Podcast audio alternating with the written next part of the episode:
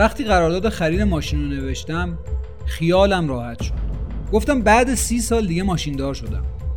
بهش گفتم تو قرارداد چی نوشته بود؟ گفت تقریبا چهار خط بود. نوشته بود مبلغ 60 میلیون دریافت شد بابت خودرو سمن که ظرف یک ماه تحویل شما میشه. گفتم سربرگ شرکت داشت؟ گفت نه توی برگه آ5 بود. یه مهر شرکت هم باش خورده بود. گفتم فکر نکردی کلاهبرداریه؟ که شروع کرد به گریه کردن که آقای وکیل همه سرمایه زندگیم بود. تمام دار و ندارم بود. صدای گریهش تمام سالن داسترا رو پر کرده بود. سلام من سید محمد صادقی وکیل متهمین پرونده کلاهبرداری شبکه خودروام که می‌خوام داستانش رو امروز براتون تعریف کنم.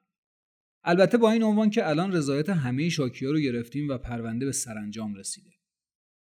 خیلی از ما تو بستر وب در حال فعالیتیم. خرید و فروش می‌کنیم سایت های ارائه خدمات داریم و خلاصه از سرورهای مختلفی استفاده می‌کنیم. خیلی وقتا سروری خریدید و بعدا انقدر خرابی داشته که پشیمون شدید از خریدتون. خدمات پس از فروش نداشته و حسابی کلافتون کرده. یا اینکه یه عیب کوچیک باعث شده شما بارها به پشتیبانی زنگ بزنید ولی پشتیبانی نتونه عیب یابی کنه. مثل ماشین میمونه دیگه. احتمالا دیدی که ماشین یه روغنریزی کوچیک داره و هر تعمیرکاری می‌برید نمی‌فهمه چشه خرید یه سرور خوب باعث میشه شما بعدا به مشکلی تو این زمینه نخورید. و اگر مشکلی هم برای سرور پیش اومد پشتیبانی کمکتون کنه. شرکت دریچه داده های آرمان با یه تیم جوون و خلاق که سالهاست دارن تو این زمینه فعالیت می‌کنن همه این مشکلات رو براتون حل کرده. و با فروش سرورهای مورد نیازتون و تأمین تجهیزات دیتا سنتر و تعمیر و به هر مشکلی داشته باشید براتون حل می‌کنه. دیگه لازم نیست به صد جا زنگ بزنید تا آخرم نفهمید مشکل سیستمتون چیه. اطلاعات سایت رو براتون گذاشتیم. به سایت مراجعه کنید و اطلاعات لازم اونجا ببینید. این دوستان به عنوان حامی این قسمت از پادکست دادپویان خیلی ما رو همراهی کردن. با حمایت شما مخاطبای عزیز قطعا ما کیفیت بهتری تو پادکست دادپویان ارائه میدیم. خب حالا شیرجه بزنیم تو روایت امروز دادپویان که با توجه به پرونده های موجود قوه قضاییه تو این زمینه فکر می‌کنم تقریبا تو هر خانواده یکی درگیر این موضوع باشه. کلاهبرداری شبکه‌ای خودرو. موضوع این روایت پادکست دادپویان در مورد پرونده باند کلاهبرداری شبکه‌ای خودرو لیزینگ توی تهرانه. که بیش از هزار شاکی داره.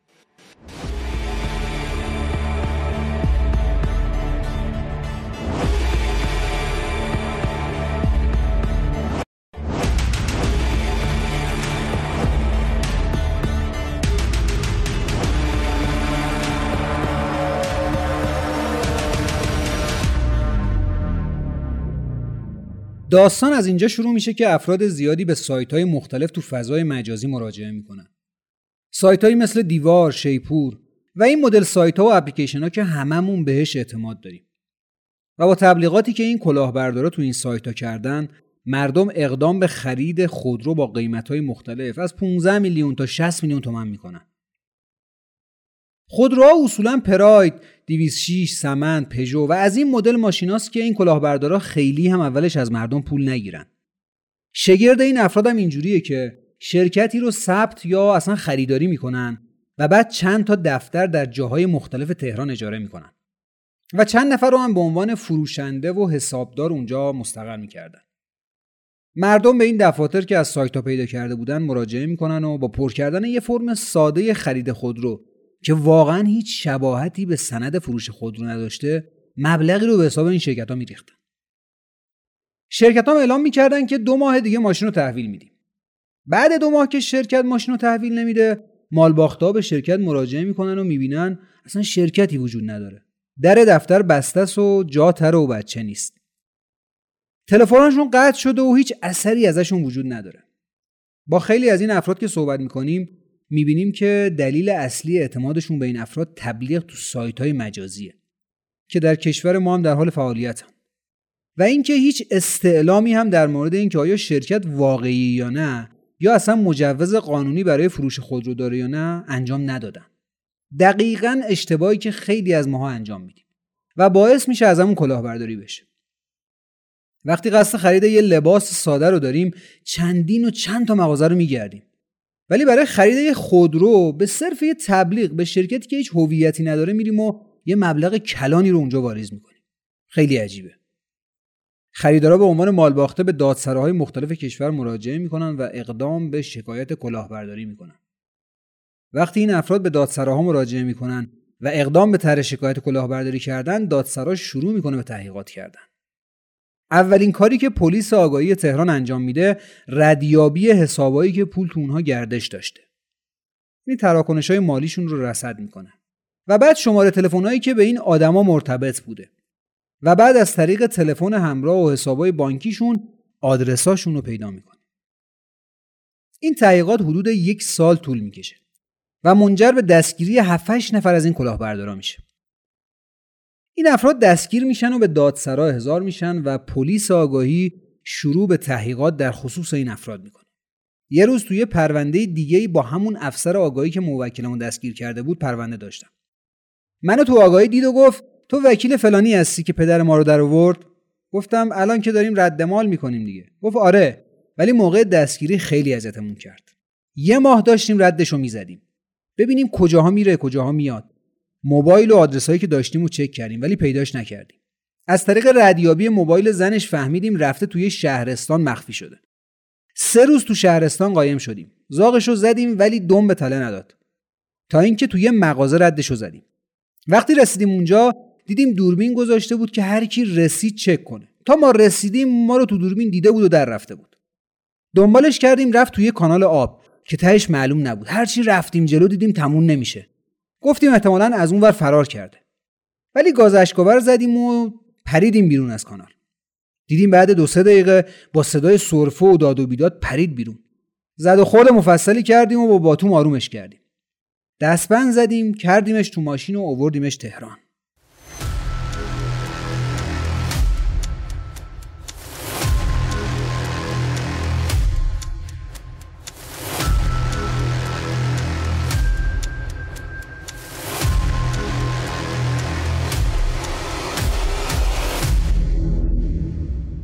سال 1399 بود. من وکیل یکی از متهما بودم. تو دادسرای ناحیه 32 تهران با یکی دیگه از این متهما صحبت می‌کردم و قرار بود کارای پروندهش رو بگیرم. یه نگاه معناداری بهم کرد و گفت آی وکیل خود مردم می‌خواستن این پولو بدن. من اونا ترغیب یا تحریک به این موضوع نکردم که. اول گفتم از روز رنگ بازی داره این حرفو می‌زنه و بعد دیدم حرف درستیه ولی وقتی قربانی خودش رو در معرض قربانی شدن قرار میده مجرم هم شرایط رو مهیا می‌بینه برای انجام جرم دیگه. مثلا فکر کن من یک کیک خوشمزه رو می‌ذارم رو میز و بعد به بچه بازیگوش که اونجا هستش میگم که بهش دست نزن. انتظار این که بهش دست نزنن رو نباید داشته باشم. مجرمم می‌بینه طرف خودش می‌خواد کلا سرش بره. اونم استفاده لازم رو می‌کنه. قشنگ یادم رو صندلی دادسرا نشسته بودم. و داشت برام داستان رو تعریف می‌کرد. می‌گفت یکی از خریدارا که یه پیرمرد سن و سالداری بود و من دلم براش سوخته بود بهش گفتم حاج آقا این پول اینجا واریز نکن. برو بذار یه بانکی یه جایی یه سودی بگیر. برات دردسر میشه. الان خودرو کمه داستان میشه برات. چند بار سعی کردم بفرستمش بره. ولی بیش از سه بار اومد دفترمون و به هم گفتش که این پولو بگیرید. و بالاخره پول رو به حساب واریز کرد. تو دادسرا بهش گفتم این یکی به نظرم باید سرش کلا می‌رفت. که تو سن هفتاد سالگی هنوز نمی‌فهمه که دارن بهش اختار میدن که ما کلاه برداریم و بازم میگه بیاید کلاه سرم بذارید. عجیبتر این که میگه وقتی اسنادی که به عنوان فروش خودرو به شاکیا می‌دادیم بدون اینکه بررسی کنن اونا رو و اینکه مسخره است اصلا مدل فرمامون امضا می‌کردن و پول می‌دادن و می‌رفتن. فقط به این امید که ماشیندار بشن. خیلیا همه داراییشون بود. ولی حتی یه لحظه فکر نکردن که ما داریم راست میگیم یا دروغ. وقتی اینا رو میشنوم سرم داغ می‌کنه که چرا اینقدر راحت مردم باید فریب بخورن. صبح تا شب جوم می‌کنن پول در میارن و راحت و بدون بررسی میدن دست مردم. به چی اعتماد کرده بودن نمیفهمیدم. اونجا بود که با خودم حس کردم بعضی از مردم باید ازشون کلاهبرداری بشه تا یاد بگیرن. اونم شرکت هایی که هیچ کدوم مجوز از بانک مرکزی بابت لیزینگ خودرو نداشتن و با یه تحقیق ساده می‌شد این رو فهمید. که خود این موضوع دلیل دادسرا برای مانور متقلبانه این افراد در خصوص بردن مال مردم بود. نداشتن مجوز بانک مرکزی برای لیزینگ خودرو خلاصه تحقیقات تکمیل میشه. تمام متهمین به اتهام شرکت در کلاهبرداری شبکه‌ای مجرم شناخته میشن و پرونده با حدود هزار تا شاکی به دادگاه کیفری یک تهران ارجا داده میشه و قاضی پرونده همه شکات پرونده رو برای جلسه رسیدگی احضار می‌کنه.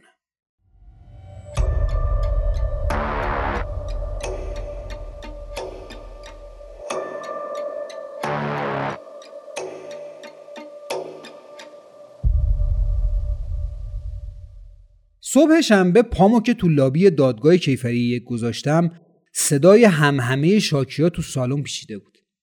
و من ترس اینو داشتم که موقع ورود به سالن دادگاه یک کودک مفصلی بخورم. تجربهشو داشتم که تو این تعداد شاکی یا تو پرونده های سالم از اون ور سالن در نمیام. قشنگ مثل تونل وحشتیه که عراقی ها برای اسرای ایرانی درست کرده بودن و با باتوم می‌زدن تو سرشون. خوبیش این بود که تو دادسرا با شاکی ها روبرو نشده بودم. و کسی منو نمیشناخت. آب دهنم و قورت دادم و از وسط جمعیت با اعتماد به نفس رد شدم و رفتم تو سالن. خیلی قایم از بغل سندلیا رفتم سمت سندلیای جلوی دادگاه و تو محل وکلای متهمین نشستم. دیگه شاکیا فهمیده بودن و منم گفتم تا اینجا رو رسیدم. جلسه که تموم بشه شده تا شب میمونم که همه شاکیا برم بعد میرم. کتکم نمی‌خورم. خلاصه جلسه با هیاهوی شکات که تو شعبه و راهروی دادگاه نشسته بودن شروع میشه. خیلی از مجرمین پرونده اعلام می‌کنن که ما در مترو دستفروش بودیم اصلا. و یه نفر به ما گفت که ما به شما یه مبلغی پرداخت می‌کنیم و شما رو به عنوان مدیر عامل انتخاب می‌کنیم. و اون فردم به عنوان مدیر عامل اقدام به ثبت یه شرکت یا خریداری شرکت می‌کنه. بعضی از این متهمان نمی‌دونستن مدیر عامل شدن. و فقط امضای این افراد گرفته شده بود و در اداره ثبت شرکت ها ثبت شده بود. و افرادی به عنوان سرتیم این ماجرا این افراد دستفروش رو مدیر عامل کرده بودند و اونها رو بازی می‌دادن و این افراد هم به طمع مبلغی کلان با مردم قراردادهایی میبندند و بعد با فهمیدن موضوع از شرکت فرار می‌کنن چند تا نماینده از شاکی ها بلند شدن و شکایتشون رو مطرح کردن. همه چی علیه موکل من بود. و من محکوم این جریان بودم.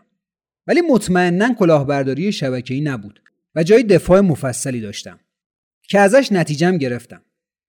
وقتی صحبت شاکیا و بعضی متهمات تموم شد به عنوان وکیل یکی از متهمین بلند شدم و خطابه قرایی خوندم و ثابت کردم به دادگاه که کلاهبرداری شبکه‌ای نیست و مال مردم بهشون برگردونده میشه. الانم که دارم داستانو براتون تعریف می‌کنم رد مال مردم انجام شده و رضایت شکاتو گرفتیم. ولی آقای قاضی این مردم باید یاد بگیرن که کمتر اعتماد کنن و هر کی هر چی گفت و باور نکنن. اینو که گفتم یه جنجالی توی دادگاه به پا شد که نکن بار اتهامی رو انداخته بودم گردن مردم و مردم و مقصر این کلاهبرداری می‌دونستم. گفتم الان که یه سری کیف و کفش رو سرم آوار بشه. خلاصه اوضاع مناسبی نبود و من مجبور شدم چند ساعت تو سالن بمونم که یکم خلوت بشه بعد بتونم برم. جلسه رسیدگی با سر و صدای زیادی تموم میشه و مجرما که برخی توی زندان بودن و برخی با قرار وسیقه آزاد بودن محکوم میشن به حبس و جزای نقدی و ردمال گرچه برخی از متهمین متواری بودن و از ایران فرار کرده بودند ولی الان برخی از اونا تو زندان و برخی در حال ردمال شکات پرونده ها هستن. این موضوع ابعاد حقوقی گسترده ای داره که اصلا آیا کلاهبرداری شبکه‌ایه یا نه؟ یه کلاهبرداری ساده است؟ و اینکه مجازات اونها چقدره و شاکی برای رسیدن به اموالش باید چیکار بکنه؟ اون اموالی که ازش برده شده و کلاهبرداری شده. البته خیلی قصد ندارم به صورت تخصصی در مورد موضوع کلاهبرداری صحبت کنم. ولی می‌خوام شما رو با انواع کلاهبرداری آشنا کنم تا اگه خدایی نکرده درگیر جریان کلاهبرداری شدید بدونید به چه عنوان در دادسرا اقدام به طرح شکایت کنید. ببین ما دو مدل کلاهبرداری داریم. کلاهبرداری ساده و کلاهبرداری مشدد. ماده یک قانون تشدید مجازات کلاهبرداری توضیح میده که اگه فردی از طریق حیله و تقلب مالی رو از شما ببره کلاهبردار محسوب میشه. مثلا شرکتی ایجاد می‌کنه و شما رو ترغیب می‌کنه به اینکه یه محصولی ازش خریداری کنید. و با خرید چند محصول اعتماد شما رو جلب می‌کنه و شما فکر می‌کنید که یه شرکت معتبره دیگه و این شرکت قابل اعتماده. و بعد شما اجناس دیگه رو ازش خریداری می‌کنید و پولش رو پرداخت می‌کنید. ولی این کالا تقلبی عذاب در میاد. یا اینکه مثلا فردی اعلام می‌کنه فلان کار رو می‌تونه انجام بده و اعتماد شما رو روی این قضیه جلب می‌کنه و از شما یه پولی می‌گیره ولی برای شما کاری انجام نمیده. احتمالا خیلی از شماها با این موضوع درگیر بودید که بعضی از افراد به عنوان کارچاکن میان میگن مثلا آقا من ارتباطات خوبی توی فلان نهاد یا توی فلان سازمان دارم و پول خوبی هم از شما می‌گیره و دیگه خبری ازش نمیشه. یا خودش رو به عنوان یه شخصیت معروف معرفی می‌کنه که مدیر عامل فلان شرکت هستم و یا در دولت در فلان سازمان کار می‌کنم و اعتماد شما رو جلب می‌کنه. و مبالغی از شما به عنوان انجام کار می‌گیره ولی متاسفانه معلوم میشه عنوانش جعلیه و پول شما از بین رفته. به این اقدام میگن کلاهبرداری ساده که مجازات اون از یک تا هفت سال حبس و جزای نقدی و رد مالیه که از شما برده شده. مدل دیگه کلاهبرداری کلاهبرداری مشدده. یعنی اینکه یه فردی با استفاده کردن از تبلیغات توی رسانه های عمومی یعنی استفاده از وسایل ارتباط جمعی مثلا رادیو تلویزیون و آگهی های مختلف شما رو فریب بده و مالی از شما ببره. یا فرد کلاهبردار از کارکنای دولت یا نهادهای دولتی یا شهرداری باشه. اگه این فرد چنین اقدامی انجام بده یا از طریق تبلیغات عامه تو فضای مجازی شما رو فریب بده و مالی از شما ببره کلاهبرداری مشدد محسوب میشه. که مجازات اون طبق زیل همون ماده یک قانون تشدید دو تا ده سال حبس و رد مال و جزای نقدیه.